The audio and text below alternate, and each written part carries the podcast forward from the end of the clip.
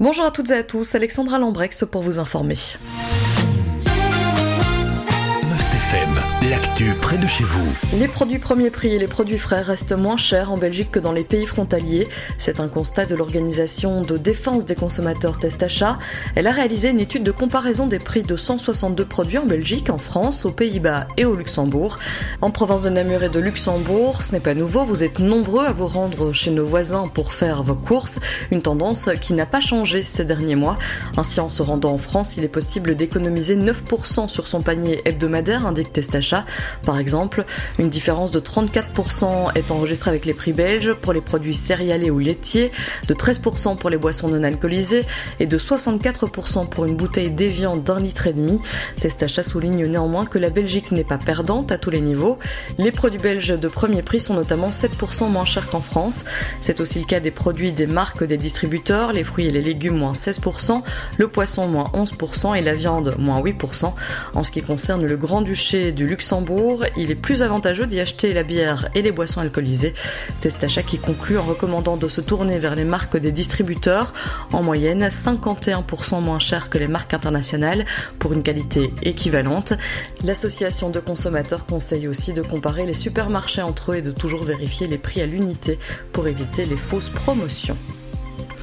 Les congés de printemps sont tombés plus tard dans l'année, vous le savez. En Fédération Wallonie-Bruxelles, au lieu de coïncider avec le lundi de Pâques, les congés de printemps ont débuté le 2 mai. Ils se termineront dimanche. Selon nos confrères de l'avenir, les touristes néerlandais sont nombreux en province de Luxembourg. Les touristes francophones sont par contre moins au rendez-vous, indiquent nos confrères. Un constat posé notamment par les chevines du tourisme de la Roche en Ardennes. Observation partagée aussi par la directrice de la Maison du Tourisme. Selon elle, 65% de néerlandais ont été recensés, dont 50% venant des Pays-Bas. Parmi les vacanciers, 15% de francophones ont été enregistrés et 7% de touristes allemands viennent compléter ces statistiques. À Durbuy, le week-end du 1er mai a été plus chargé que le reste de la semaine. Les Néerlandais étaient de retour après quelques années d'absence, soulignent encore nos confrères de l'avenir, une tendance observée dans différentes localités de la province donc. Au Grand-Duché de Luxembourg, les 4805 signatures récoltées n'auront pas suffi pour instaurer un congé menstruel de deux jours pour les salariés souffrant de règles douloureuses. Une pétition avait en effet été déposée pour réclamer ce congé. Un débat public a eu lieu à la Chambre à ce sujet en octobre 2021. Selon Virgule Luxembourg, Annick Raskin, la chargée de direction du Conseil national des femmes du Luxembourg, voit cette dispense de travail négativement. La crainte est que cela amplifie les discriminations. Elle ajoute que le secret médical est menacé avec cette dispense de travail.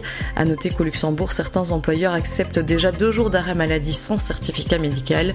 Selon Annick Raskin, il faut que cette pratique soit étendue à l'ensemble des travailleurs. Enfin, la société Aspiravi envisage d'installer trois éoliennes sur les plaines de Rosten à Sommières. C'est dans la commune de Honhaye. Une demande de permis a été déposée par la société. L'enquête publique est en cours. Ces trois éoliennes auraient une puissance maximale de 12,78 MWh. Selon le bourgmestre de la localité, une étude concernant la faune et la flore a déjà été réalisée en 2021. Un MAV a été installé afin d'étudier le passage diurne et nocturne des animaux.